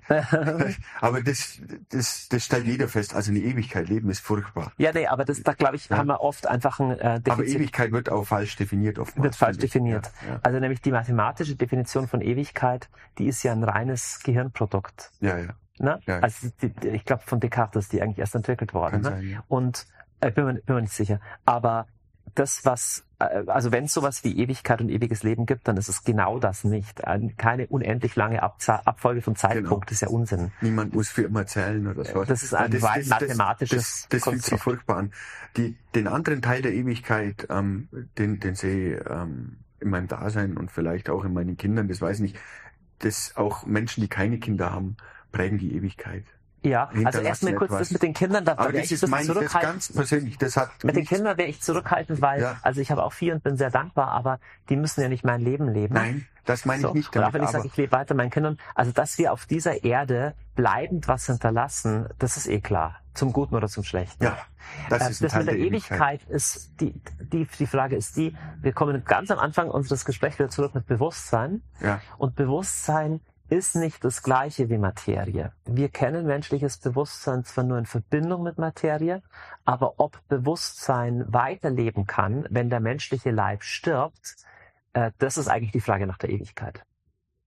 Ja, ja, äh, ist praktisch ist ist Bewusstsein nur ein Epiphänomen von Materie oder nicht? Und das Spannende ist, Materie scheint sich aber schon nach gewissen Regeln, die auch dem Bewusstsein zugänglich sind, nämlich den Regeln des Geistes, zu, demnach, zu entha- ähm, demnach zu verhalten. Deswegen ist der Schluss nicht zwingend, dass mit dem materiellen Ende auch alles Bewusstsein vorbei ist. Dass es kein Jenseits dessen gäbe. Vorhin hast du vom menschlichen Bewusstsein gesprochen. Ja. Menschliches Bewusstsein könnte demnach fortexistieren. Aber äh, dann, dann, dann kriegt es einen Touch von Seele. Also. Ja, da kriegt ein Touch von Seele, genau, genau. Und dann ist die Frage, kann die wandern oder Reinkarnation, was ich persönlich nicht glaube. Ähm, ich ich habe einen anderen Satz gelesen von dem Philosophen ähm, Gabriel Marcel, der hat gesagt, zu sagen, ich liebe dich, bedeutet, du wirst nicht sterben. Es klingt total poetisch und, und ein bisschen äh, schnulzig, aber ich sag mal so, ähm, wenn du einen Menschen wirklich liebst, dann möchtest du zumindest nicht, dass er stirbt. Also du bejahst diese Person. Und ich glaube, das spreche ich jetzt natürlich als, als gläubiger Mensch, ich glaube nicht an so eine abstrakte, die Seele lebt fort oder so, sondern für mich ist die Frage, wenn ich jemanden liebe, erkenne ich da wirklich was Wahres, was vielleicht sogar an das Geheimnis des Universums rührt? Oder ist die Liebe eigentlich eine Illusion, weil am Schluss sterben wir eh alle? Und ich neige zu der ersten Auffassung. Also das, ist, das erinnert mich an das, was mein, mein, mein Vater äh, in meinen Diskussionen immer, wenn, wenn ich ihn nach seinem Glauben frage, mhm. landet man immer beim Thema Liebe. Das finde ich eigentlich und, ganz schön. Ja, das finde ich auch wunderschön. Also ich kann dem auch nichts Negatives abgewinnen. Ja. Das soll es auf gar keinen Fall sein. Ähm, Aber ein Beweis ist es natürlich nicht. Das nee. ist nicht irgendwie ein, ein harter Beweis. Es bleibt, bleibt eine Hoffnung. Für mich ist, lass mich kurz über das ewige Leben noch einen Gedanken. Ja. Für mich ist der Gedanke, dass es eine Ewigkeit gibt, auch moralisch geboten. Und zwar, mhm. weil sonst auch alle Ungerechtigkeit der Welt in Ewigkeit ungesühnt bliebe. Mhm. Das heißt, alle Millionen, die in den stalinistischen Gulags verrottet sind, was keine Sau je interessiert hat, wurde nie aufgearbeitet. Der Vater war einfach weg, kam nie wieder. Das wird runtergespült im Gang der Geschichte. Und niemand nennt das jetzt. Und, und, und mit dem Begriff der Ewigkeit würde das ges- gesühnt. Na, es verbindet sich die Hoffnung drauf, dass es eine Gerechtigkeit gibt. Also du hoffst auf eine Gerechtigkeit, ja, auf jeden die Fall. irgendwann stattfinden auf jeden kann. Fall, auf jeden Fall. Also, aber was heißt Gerechtigkeit? Ganz kurz, okay. zurück zu Kant nochmal, wenn wir moralische Subjekte ja. sind und einander praktisch als Träger von Würde behandeln müssen, dann müsste ich sogar stellvertretend für dich an die Ewigkeit glauben, weil ich dir wünschen muss, dass dir Gerechtigkeit widerfährt. Zum, also denk das nochmal vom radikalen Opfer her, jetzt wirklich äh, im K Z vergast worden ja. oder im Gulag verrottet irgendwo. Du würdest hoffen, dass das nicht einfach vergessen wird, was auch immer es dann heißt. Das verstehe ich jetzt. Das verstehe ich jetzt, glaube ich. Und wenn es nur die Erinnerung dran ist. Und wenn es nur die Erinnerung ist. Oder, und, ja. oder ist es nur das, dass der Täter im Tod oder jenseits des Todes, dass ihm bewusst wird, wie schlimm das war. Weil das Schlimme ist ja, böse Menschen, Menschen, die Böses tun, Ach, das, wissen der, oft nicht, dass es Böses gibt. Der, der Wunsch wäre da, dass der Täter das versteht. Zum Beispiel. Oder dass, es, dass es eine Instanz gibt, in der er das erfahren darf. Zum Beispiel, ja. Erfahren das, darf, sich und, weiterentwickeln Und das darf. Opfer aber verstanden wird und in der Ehre und Würde. Das Schlimmste ist ja, dass das äh, vergessen wird. Also wenn dass mir ich, was Böses angetan wird, ich will nicht zwingend, dass mein Täter dann jetzt äh, da, dafür leiden muss, aber ich möchte zumindest, dass es ausgesprochen wird, dass Wahrheit kommt. Hört sich ein bisschen an wie nach entschuldigen und sich dann besser fühlen, aber... Ähm, naja, aber die andere Frage ist, warum entschuldigen wir uns überhaupt? Ja, ja, nee, das, das, halt das finde ich jetzt, das, das, das, ich finde das nicht und so schlecht vergleichbar. Innerweltlich geht halt dieses Gerechtigkeitsding ja nicht auf. Überhaupt nee, nicht geht's das, auf. Das, überhaupt das, nicht geht's das, auf. Das, das, Unfassbar das, ungerecht. Nee. Nee, wir, wir müssen wahrscheinlich auch selber dann viel aufarbeiten gegenüber verhungerten Kindern in... Oder wem auch immer ich schuldig geworden bin. Ja. Also ich glaube eher, dass man menschliche Moral im Letzten gar nicht denken kann ohne sowas wie eine Gerechtigkeit über den Tod hinaus. Weil du könntest... Aber dann wäre das die Definition der Ewigkeit. Nein, das wäre doch keine fertige Definition. Das wäre jetzt einfach nur... Das wäre jetzt noch nicht theistisch, das wäre jetzt noch nicht religiös argumentiert, warum es begründet sein kann, zu hoffen, dass mit dem Tod nicht alles aus ist. Weiter, glaube ich, kann man da noch nicht hm. gehen, aber... Okay. Also den Punkt, den ich vorher formuliert habe, das fühlt sich immer noch so für mich an. Es ist eine unglaubliche Erleichterung, dass dann einfach Ende ist. Mhm. Und zwar ein Ende, das ich schon lange kenne. Mhm. Das kenne ich schon. Da gibt es ja auch, ich weiß nicht, wie der Philosoph heißt, die, ich war zwei Milliarden Jahre tot, dann wird es nicht so schlimm sein, wenn ich es dann wieder bin. Ne? Also davor war ich nicht da. Danach bin ich wieder nicht da. Epiktet, glaube ich, hat das ich, gesagt. Ich weiß ja, es nicht ja, genau, ja. aber auf jeden Fall ähm, verschafft es mir eine Erleichterung. Der Aspekt der Gerechtigkeit, der wird mir vielleicht eine Be- Befriedigung verschaffen, wenn ich ehrlich bin. Ja. Also ich, ich bin geneigt, dem zu glauben mhm. oder dem, dem äh, mir zu wünschen, dass es so ist. Mhm. Das ist wohl der Punkt. Mhm. Also ich würde auch im Epiktet ein bisschen widersprechen, weil also durch dem Beginn des menschlichen Lebens kommt ja was ins Sein, was es so noch nie gab. Also rein diese D N A gab es nie vorher. Also diese Materie ja, ja. und dann auch dieses Bewusstsein. Das heißt, dein Kind, du hast ein Kind, zwei, zwei. Kinder, zwei Kinder, die erleben die Welt, wie sie noch nie jemand vorher erlebt hat. Ja. Deswegen ist der Beginn des menschlichen Lebens schon ein radikaler Neustart. Und das, dein Kind war nicht vorher tot. Das ist Quatsch. Das hat, ja, von ja daher, natürlich. Du hast daher, natürlich recht. Äh, das glaube ich nicht, nicht so ganz. Ähm, das ist jetzt natürlich ja. dieser Naturwissenschaftlerblick da drauf. Ne? Nein, aber allein der Satz sind's, sind's bezüglich der ähm, meinen Körper ausmachenden Atome ist es ein äquivalenter Zustand. Dazwischen ja, genau, bin aber ich mal das, geordnet. Aber und das heißt, davor, das, nein, damit, nicht. Nein, damit hast du das Ich getilgt. Ja? Und da bist du bei meinem ersten Satz überhaupt, wir können von der Ich-Perspektive nie abstrahieren. Ja. Das Ich setzt sich nicht aus Molekülen zusammen. Ja. Die Moleküle finden wir vor schon als Bewusstseins Ähm, Objekt unseres Ichs ja. oder das Ding, das wir sehen. Ich muss das für mich auftrainieren. Also mein Verstand, sagt, mein Verstand sagt mir, es, es sind verdammt nochmal Moleküle. Ja, das ist auch kein war, Problem. Warum war, war sollen die anders gewichtet sein, bevorzugt werden gegenüber einem Stück Holz, wo genau dieselben Kohlenstoffatome drin stecken? Meinem, meinem Ich, meinem Selbst gegenüber will ich die Perspektive niemals einnehmen. Nein, das ist auch okay. Man kann ja, also die wissenschaftliche Perspektive muss man ja als Wissenschaftler einnehmen. Ja. Du kannst ja nicht praktisch sagen, diese Rose erinnert mich an meine frühere Geliebte und deswegen untersuche, untersuche ich sie als Botaniker anders als andere Rosen. Das geht ja nicht. Aber die Welt, die wir bewohnen, funktioniert eben nicht nur naturwissenschaftlich, sondern natürlich bedeutet diese Rose mir was anderes mhm. als diese andere Blume, weil die erinnert mich. Also der naturwissenschaftliche Blick ist schon ein abstrahierter und zwar einer von der echt belebten Lebenswelt abgesonderter. Und in der echten ja, Lebenswelt ja. verlieben wir uns, haben wir Sinnfragen, ja, ja, sind wir moralische ja, Wesen. Das ja, sind die Themen, die uns viel mehr beschäftigen als die Gravitation das stimmt, allein. Das stimmt, dem kann ich nur zustimmen. Dieser wissenschaftliche Blick, der wir leben, weil wir genau das tun und wahrnehmen, wie wir sind und der wissenschaftliche Blick ist ein kleiner ist ein Ausschnitt davon. davon. Genau. Ein kleiner Blickwinkel. Und eben zu sagen, jetzt nochmal zur Ewigkeit, weil wir naturwissenschaftlich beschreibbar sterben und als diese Zusammensetzung von Körper, Geist und Seele enden, ist keine Frage, dass wir das tun, damit zu sagen, hat sich auch alles andere des menschlichen Lebens erübrigt. Davon bin ich nur nicht überzeugt. Das ist nämlich nicht mhm. die gleiche Ebene. Mhm. Die, diese Erleichterung bezieht sich vielleicht auch auf die Angst, die sich da aber aufgetürmt hat. Natürlich. Ja, das, also erstmal finde ich eine sehr schöne Perspektive, dass im Tod auch das menschliche Leben, äh, Leiden endet. Finde ich eine wahnsinnig trostvolle Perspektive, Ich denke an Menschen, die zu Tode gefoltert werden. Das mhm. passiert jetzt im, im Ukraine-Krieg. Ja? Im Moment, klar. Unfassbare Vorstellung. Oder dass Menschen schwer an Krebs, an schrecklichen, also und schrecklichen Tod mit schrecklichen Tod sterben. Zu wissen, dass das Leiden aufhört, ist, eine, ist schon eine Hoffnungsperspektive. Ja. Mhm. Und, aber du hast ja eigentlich die Frage gestellt, Angst vorm Sterben. Ich persönlich habe, das ist eine völlig banale Aussage, das sagt jeder, ich habe keine Angst vorm Sterben, aber natürlich habe ich Angst vor dem Leiden.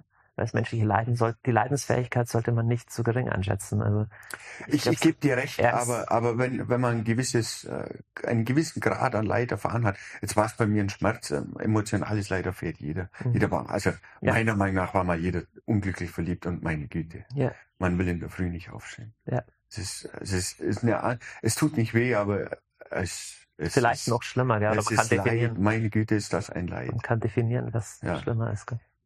Egal, aber dadurch, dass man das erfahren hat, ähm, also jetzt gerade was den Schmerz betrifft, vielleicht beziehst du dir auf, auf einen schmerzvollen, weil du gesagt hast, an, an Krebs. Zu ich habe jetzt mal einen körperlichen mal, gemeint. Einen körperlichen, mal, ja. und, und vor diesem körperlichen empfinde ich, empfinde ich keine Angst mehr. Ah, wirklich? Hat das, das, das, hat, das, das will hat, ich schon aushalten. Hat die Erfahrung mit dir das verändert? Das hat zumindest das, ist... Äh, denke ich mir, na, was soll noch passieren? Wow.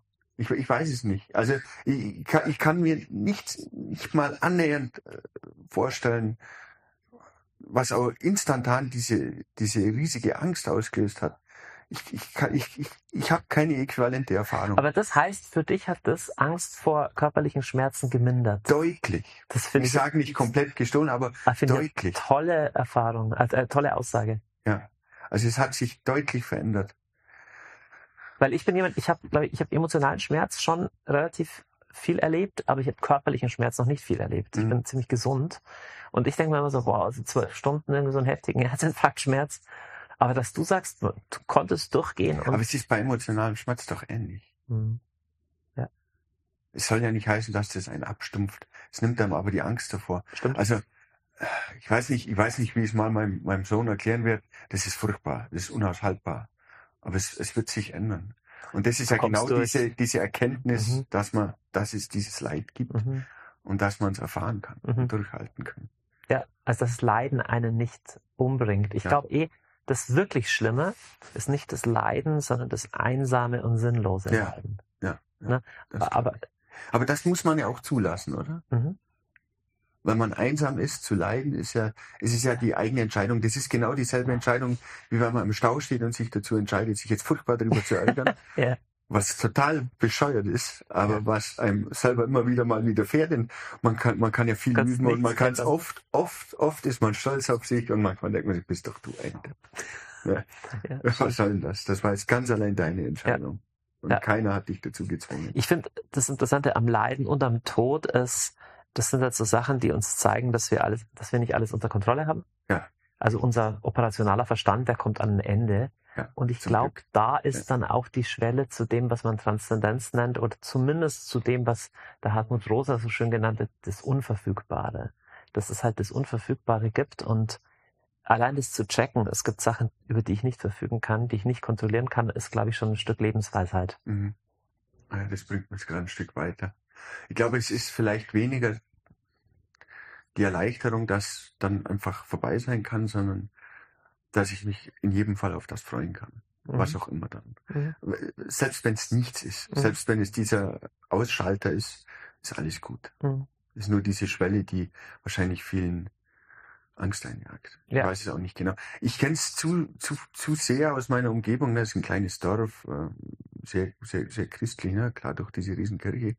Und, und zu oft wird da von Tod, Ewigkeit und Himmel gesprochen und sowas. Mhm. Und das sind alles auch Gedanken, die widerstreben. Auch wenn ich in der Kirche drinnen sitze und dann wird da so ein Glaubensbekenntnis gebetet, denkt man, Mensch, jetzt sitzen die da und sagen, doch meine Schuld, doch meine Schuld, doch meine große Schuld. Mhm. Und um Gottes Willen, alles, was ich sage, wird zum Teil Wahrheit. Ne? Das, das, mhm. ist einfach, das ist einfach so. Mhm. Und sowas, sowas fällt mir unglaublich schwer, das zu, zu ähm, einzuordnen. Ja. Was, was ist jetzt bei einer Person, bei der man ziemlich sicher bin, weil ich es relativ gut kenne, was es bei der auslösen wird. Mhm. Und um, viel zu oft habe ich das Gefühl, es löst nicht das Richtige aus. Ja, ja. Es bringt, es bringt diejenigen nicht weiter. Nicht also weiter an diese, an diese ich sage mal, Art Erleuchtungen, mhm. nach der man im Glauben strebt. Ja, ja. Und das ist ein bisschen, ja. das ist ein bisschen schade. Ne? Ah, da gebe ich dir recht, es gibt sehr viele äh, kranke oder ungesunde Formen von Religiosität. Absolut, ja, absolut. Ja. Über das können wir gleich sprechen. Ich möchte kurz noch, oder falls wir noch Zeit haben, aber einhaken bei diesem Ding. Ja. Ich würde trotzdem noch mal eine Lanze brechen für das Schuld. Schuldbekenntnis, also ja. das muss jetzt nicht ritualisiert. Ich glaube, wenn ich alles, jetzt, das wenn's, nur ein nein, nein, wenn's ritualisiert ja. wird und ein leerer Ritus wird, dann wird alles blöd. Aber grundsätzlich das Eingestehen können von Schuld finde ich total wichtig. Mm. Und auch um Vergebung zu bitten, mm. finde ich ganz wichtig. Also das mm. nur am Rande, aber ich glaube, da haben wir gar nee, keinen Dissens. Du, du, du hast völlig recht. Und auch anzuerkennen, weißt du, es ist ja andersrum. Ja. Ich sehe es oft so, es gibt Leute, die so in so eine Opfermentalität kommen, die sagen, die anderen sind schuld. Äh, mein Ex-Mann war schuld oder die Eltern oder die Regierung ist schuld, das System ist schuld, nur alle sind schuld, nur nicht ich. Und das sind eigentlich die unausstehlichsten Menschen, weil eigentlich ist das total wohltuendes, wenn ich sage, ich hab's verbockt.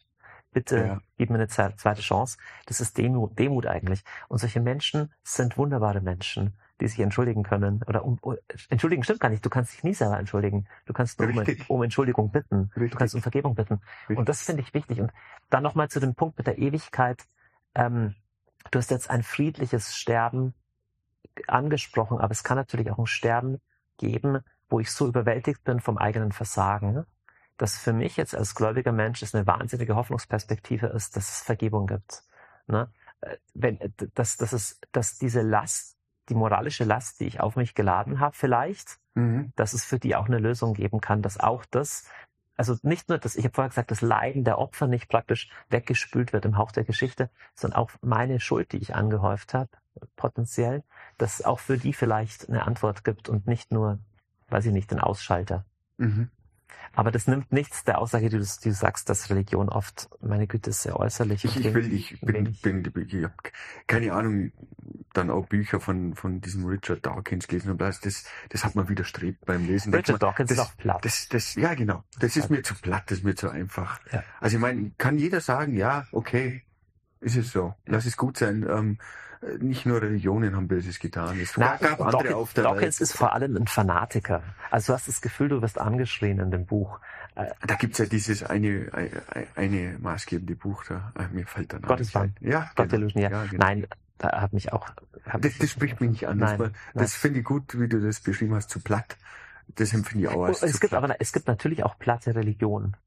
Ja, gibt's auch. Mein es Gott, es gibt alles Mögliche an Religionen. Genau, ja. genau, genau. Ich meine, es muss ja, ich, ich würde mal das Beste von allen Religionen zusammennehmen, nehmen, was käme dann dabei raus? Ich weiß es nicht genau. Also man kann auf jeden Fall viel lernen von den anderen immer auch. Ich finde, ich finde, ähm, ein wichtiger Punkt bei sowas ist es, ähm, wenn da Religion ist und die bereichert die Menschen, ist es wunderbar.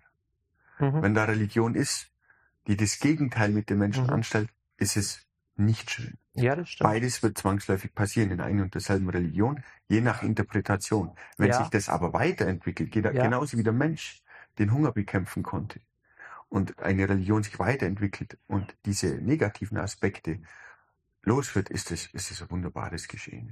Also Religion kann halt auf jeden Fall auch ein Korrektiv sein gegen ähm, so eine selbstherrliche menschliche Vernunft, die dem Menschen alles zutraut. Vernunft, ja.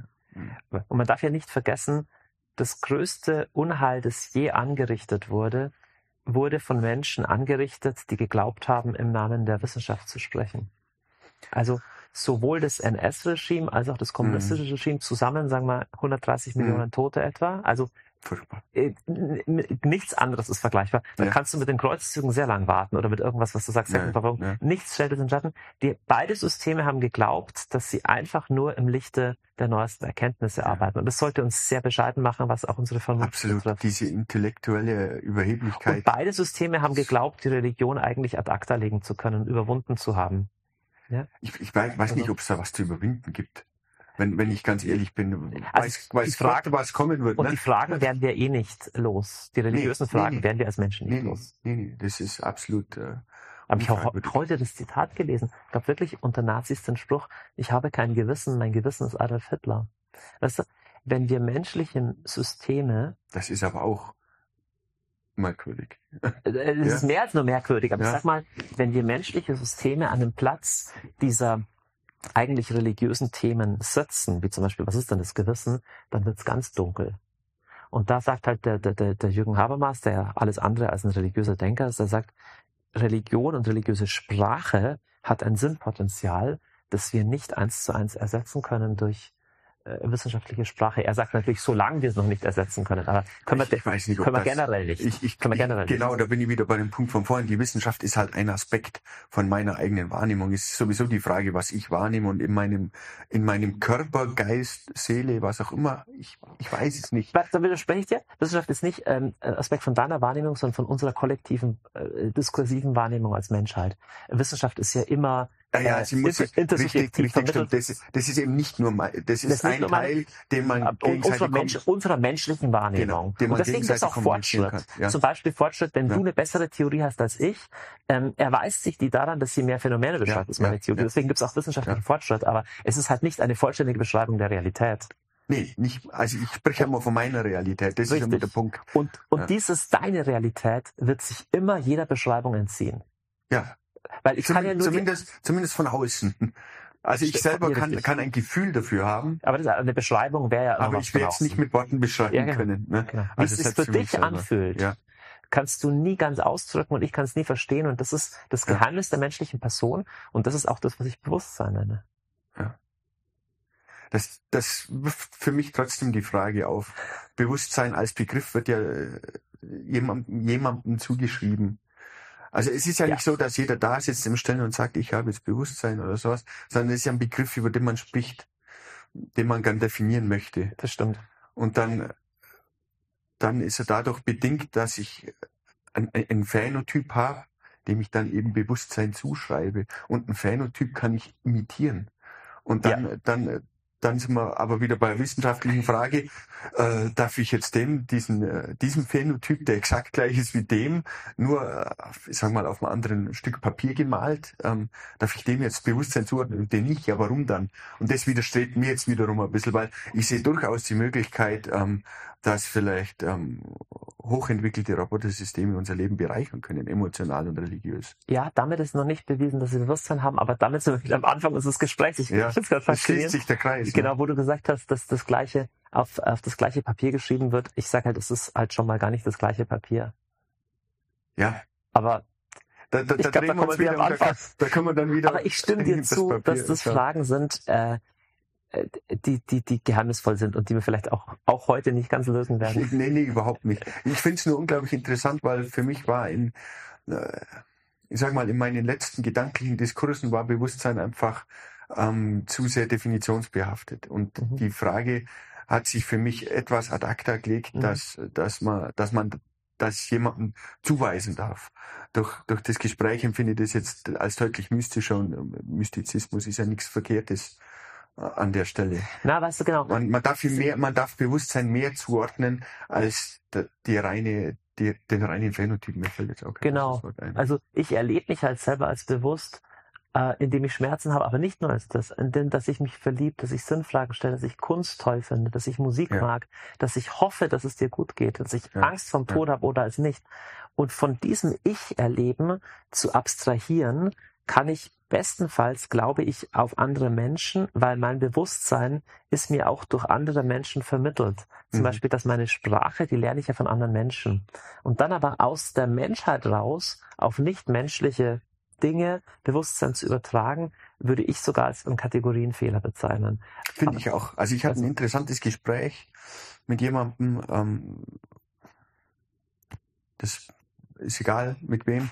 Auf jeden Fall ähm, war am Ende oder Teil des Gesprächs von, von, von seiner Glaubens, von seiner Wahrnehmungsfrage, dass zum Beispiel auch in, in einem Stein ein gewisser Teil Bewusstsein ruht. Mhm. Und man kann das jetzt interpretieren, wie man will. Ne? Da liegen Steine am Boden, die können auch eine gewisse Information aufnehmen, weiterverarbeiten und bla bla bla, wenn das Teil vom Bewusstsein sein soll, alles gut. Aber dem, dem konnte ich ähm, wenig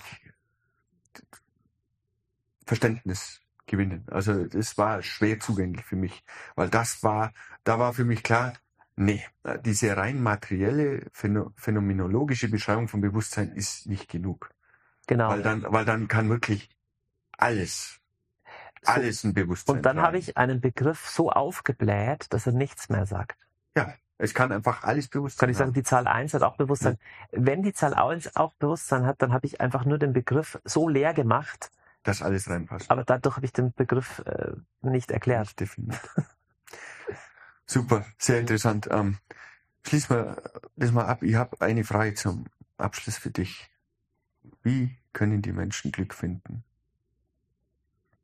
Mit allem drum und dran. Also du darfst gern was dazu definieren. Ähm, Glück ist das, was sich einstellt, wenn man richtig lebt. Mhm. Und ich glaube, dass man Glück nicht direkt suchen kann, sondern man kann nur das Gute suchen. Mhm. Und wenn wir in Einklang mit dem Guten leben, dann stellt sich langfristig Glück ein. Das ist natürlich jetzt die spannende Frage, was ist denn das Gute? Das kann man runter definieren. Erstmal das Gute für dich, für mein Gegenüber, das Gute für mich, das Gute für meine Familie, das Gute für die Menschheit, das Gute vielleicht sogar für die ganze Welt. Und dann merkt man erstmal, okay, ich scheitere an dem. Dann ist die Frage, wie gehe ich denn mit meiner Schuld und meinem Scheitern um? Aber grundsätzlich mich aufs Gute auszurichten, führt den Menschen äh, ins Glück. Und äh, jetzt klassische Philosophen wie Thomas von Aquin sagen, es muss ein höchstes Bonum, ein höchstes Gut geben. Und das ist Gott, der das alles zusammenhält. Mhm. Aber das Glück an sich stellt sich ein, wenn ich mich nach dem Guten ausrichte. Mhm. Das lassen wir einfach so stehen. Das ist eine philosophische Antwort, aber... Nee, das lassen wir einfach so stehen. Finde ich völlig in Ordnung. Janis, vielen, vielen Dank. Ja, danke, das hat auch mir einen Riesenspaß. Ich fand es auch super spannend. Ja. Ich, ich habe auch das Gefühl, wir hätten noch ein paar weitere Fragen. Ich, ich hätte auch noch ein paar auf Lager.